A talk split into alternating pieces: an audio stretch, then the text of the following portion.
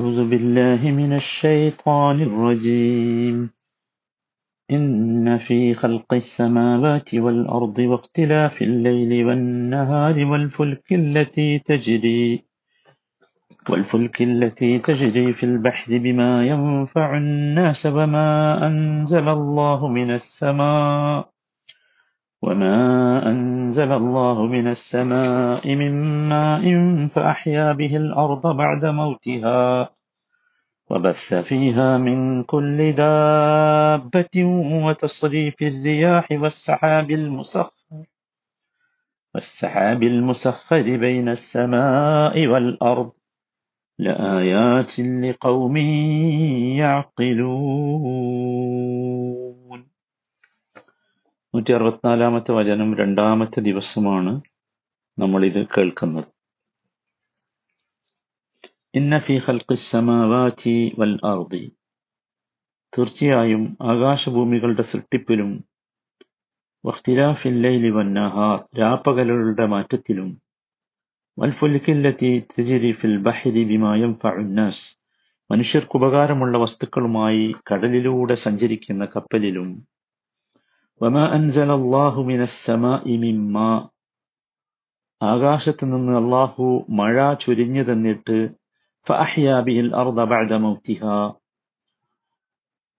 നിർജീവാവസ്ഥയ്ക്ക് ശേഷം ഭൂമിക്ക് അത് മുഖേന ജീവൻ നൽകിയതിലും ഭൂമിയിൽ എല്ലാതരം ജന്തുവർഗങ്ങളെയും വ്യാപിപ്പിച്ചതിലും കാറ്റുകളുടെ ഗതിക്രമത്തിലും. വസ്സഹാബിൽ മുസഹരി ബൈന സമ വൽ അർദ് ആകാശഭൂമികൾക്കിടയിലൂടെ നിയന്ത്രിച്ച് നയിക്കപ്പെടുന്ന മേഘത്തിലും ചിന്തിക്കുന്ന ജനങ്ങൾക്ക് പല ദൃഷ്ടാന്തങ്ങളും ഉണ്ട്. ഈ ആയത്തിന്റെ ആരംഭമാണ് നാം കഴിഞ്ഞ ക്ലാസ്സിൽ വിശദീകരിച്ചത്. ഇവിടെ തുടങ്ങുന്നത് തന്നെ ഇന്ന ഫി خلق വൽ അർദ് ആകാശഭൂമികളുടെ സൃഷ്ടിപ്പുകൾ. അതിൽ ചിന്തിക്കുന്ന ആളുകൾക്ക് ദൃഷ്ടാന്തമുണ്ട് എന്ന് പറഞ്ഞിട്ടാണ്. ഇവിടെ ഈ ആയത്തിൽ പറയുന്ന ഓരോ കാര്യവും വളരെ ലളിതമാണ്. ആർക്കും മനസ്സിലാകാവുന്നതാണ്. എന്നാൽ വളരെ അത്ഭുതകരമായ സംഗതികളുമാണ് നമുക്കറിയാം എല്ലാ മനുഷ്യരും ജനിച്ചത് മുതൽ മരിക്കുന്നത് വരെ അനുഭവിച്ചുകൊണ്ടിരിക്കുന്ന കുറെ അത്ഭുതങ്ങളാണ് ഇവിടെ പറഞ്ഞതൊക്കെ. ചിലപ്പോ അത് ഒരു ദൃഷ്ടാന്തമായി നമുക്ക് ചിലപ്പോ തോന്നിയില്ല എന്ന് വരാം. കാരണം നമ്മൾ എന്നും കാണുന്ന ഒരു സാധനം അത് നമുക്ക് പ്രത്യേകിച്ച് അതിലൊരു ദൃഷ്ടാന്തം ഒരു പക്ഷെ കണ്ടെത്തിക്കൊ കാണാൻ കണ്ടെത്തിക്കൊള്ളാൻ സാധിച്ചു കൊള്ളണം എന്നില്ല അപ്പൊ നമുക്ക് ഇത് ഇതിന്റെ ഉള്ളിലേക്ക് ഇറങ്ങിച്ചെന്നെങ്കിലേ യഥാർത്ഥത്തിൽ അതിൽ ദൃഷ്ടാന്തങ്ങളെ കാണാൻ സാധിക്കുകയുള്ളൂ. അതല്ലെങ്കിൽ ഇതിനെ ആദ്യമായി കാണുന്നത് പോലെ നാം അനുഭവിച്ചാലേ അതിന്റെ അതൊരു ദൃഷ്ടാന്തമായി നമുക്ക് അനുഭവപ്പെടുകയുള്ളൂ. സത്യത്തിൽ ഇതിൽ ഒന്നാമത്തെ കാര്യം ആകാശം. അതിന്റെ സൃഷ്ടിപ്പ് ഈ സൃഷ്ടിപ്പ് എന്ന് പറഞ്ഞാൽ നമ്മൾ പറഞ്ഞു ഒരു വലിയ കാരുണ്യമാണ് എന്ന്. ഇനി ആകാശത്തിന്റെ സൃഷ്ടിപ്പോ അതിന്റെ ഗാംഭീര്യം അതിന്റെ അത്ഭുതം അതിന്റെ മഹത്വം അതിന്റെ പ്രവർത്തന രീതി അതിന്റെ ഘടന അതിലുള്ള യുക്തി അത് ആസൂത്രണം ചെയ്ത രീതി ഇതൊക്കെ എന്താ യഥാർത്ഥത്തിൽ? ഇതൊക്കെ നമ്മളോട് പറയുന്നത് കഴിഞ്ഞ സൂക്തത്തിന്റെ അടിസ്ഥാനമാണ്. ഇന്നമ ഇലാഹുക്കും ഇലാഹു വാഹിദ്. ആ സൃഷ്ടിപ്പ് നടത്തിയത് ഏകനായ സൃഷ്ടാവാണ്. ആ സൃഷ്ടാവ് സർവജ്ഞനാണ് യുക്തിമാനാണ്. അല്ലേ? സുഹാനല്ല ഇനി ഇതിലുള്ള ഓരോന്ന് നമ്മൾ പരിശോധിച്ചു നോക്കിയാൽ നമുക്ക് വളരെ വലിയ അത്ഭുതം കാണാൻ സാധിക്കും. നോക്കൂ സൃഷ്ടിപ്പിനെ കുറിച്ച് പറയുമ്പോൾ നേരത്തെ നമ്മൾ പറഞ്ഞു ആരും ഞാനാണ് ആകാശങ്ങളെ സൃഷ്ടിച്ചത് ഭൂമിയെ സൃഷ്ടിച്ചത് എന്ന് ഇതുവരെ അവകാശപ്പെട്ടിട്ടില്ല എന്ന് നമ്മൾ പറയും. എന്ന് മാത്രമല്ല സൃഷ്ടിപ്പിൽ ഏറ്റവും സങ്കീർണമായത് യഥാർത്ഥത്തിൽ മനുഷ്യനൊന്നുമല്ല. സുഹൃത്ത് വാഫിറിലെ അൻപത്തിയേഴാമത്തെ വചനത്തിൽ അള്ളാഹു പഠിപ്പിച്ചത് ലഹൽ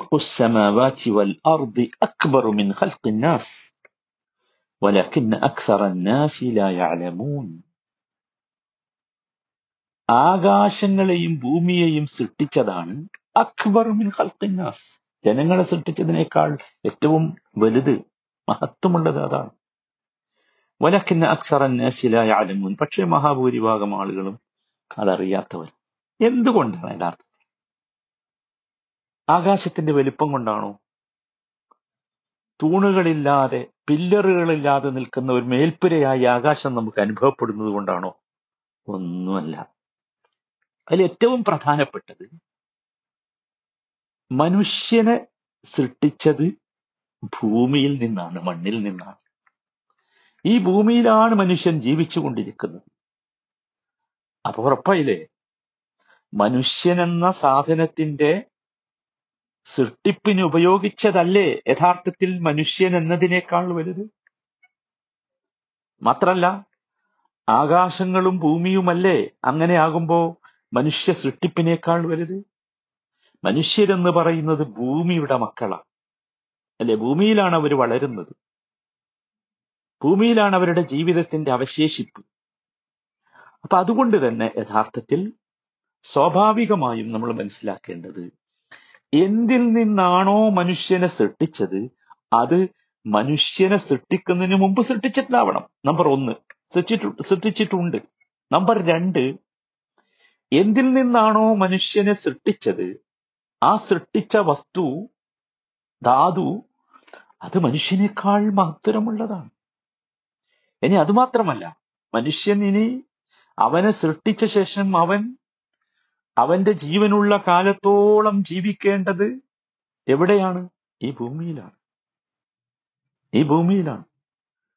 സുഹാനല്ല എന്ന് മാത്രമല്ല നമ്മളിവിടെ ഓർത്തു വെക്കേണ്ട ഒരു കാര്യം. ആകാശഭൂമികളുടെ സൃഷ്ടിപ്പ് എന്നത് റൈബിയായ കാര്യമാണ്. ആ അത് അദൃശ്യവുമായി ബന്ധപ്പെട്ട കാര്യമാണ്. അദൃശ്യമായ കാര്യമാണ് സൃഷ്ടിപ്പ് എന്നത്. മനുഷ്യൻ ഒരിക്കലും അത് കണ്ടിട്ടില്ല അറിയുകയില്ല.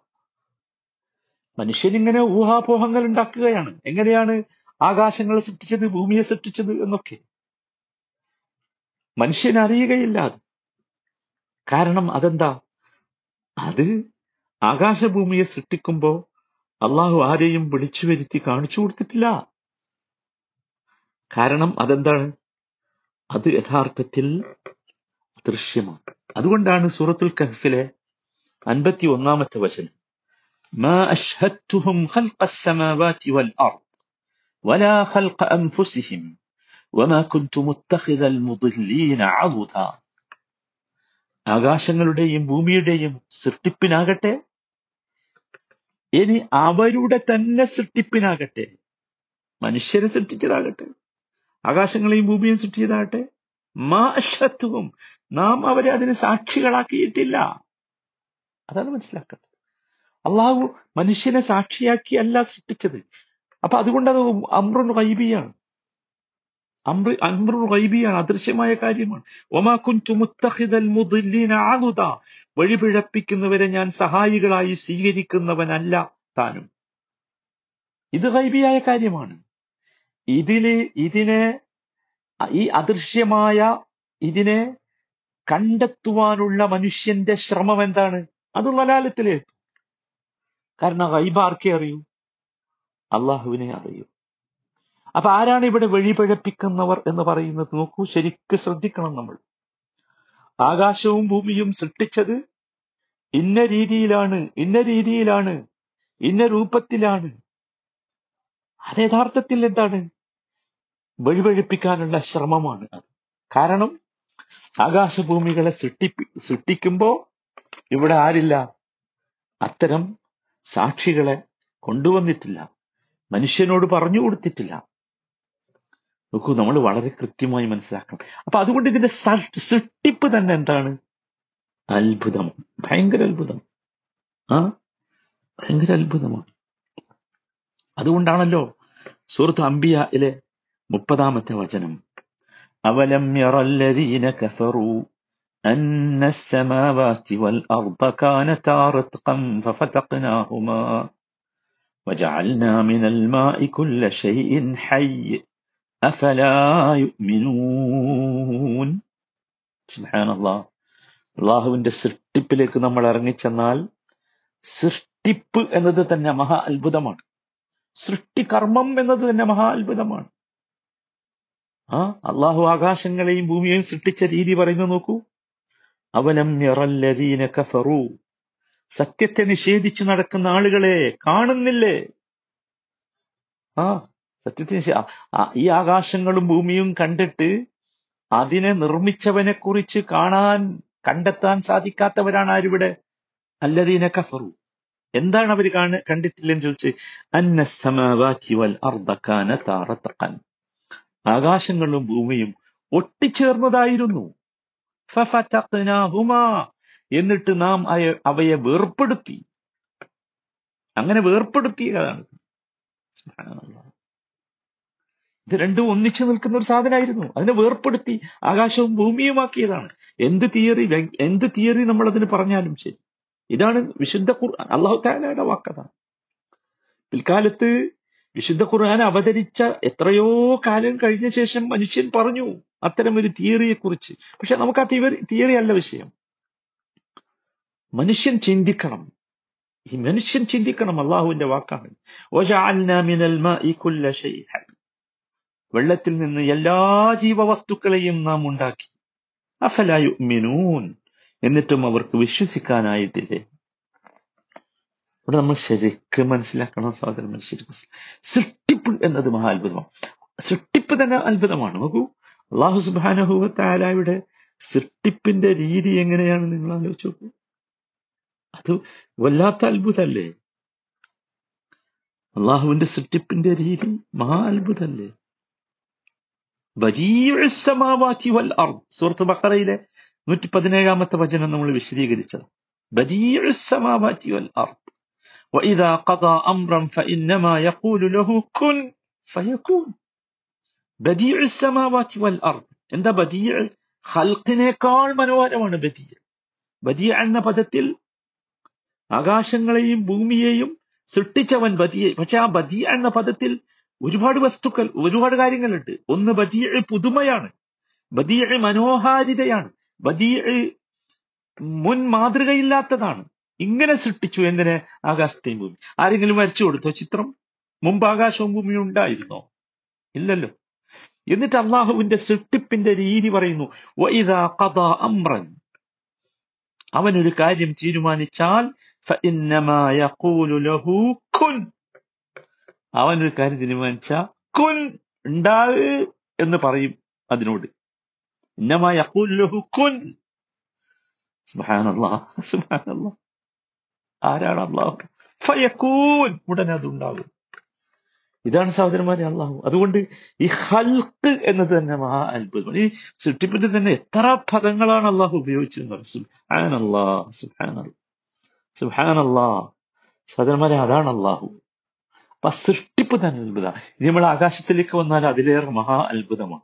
സുബ്ഹാനല്ലാ. സഹോദരങ്ങളെ നമ്മൾക്ക് ഈ ആയത്തുകളെ കാണാൻ സാധിക്കണം. കാരണം ഇതിന്റെ അവസാനം പറയുന്നതിൽ ആയാത്തിൽ കൗമിയാക്കലൂൻ അള്ളാഹു താല ആ ഭാഗ്യവാന്മാരിൽ നമ്മെ ഉൾപ്പെടുത്തുമാറാം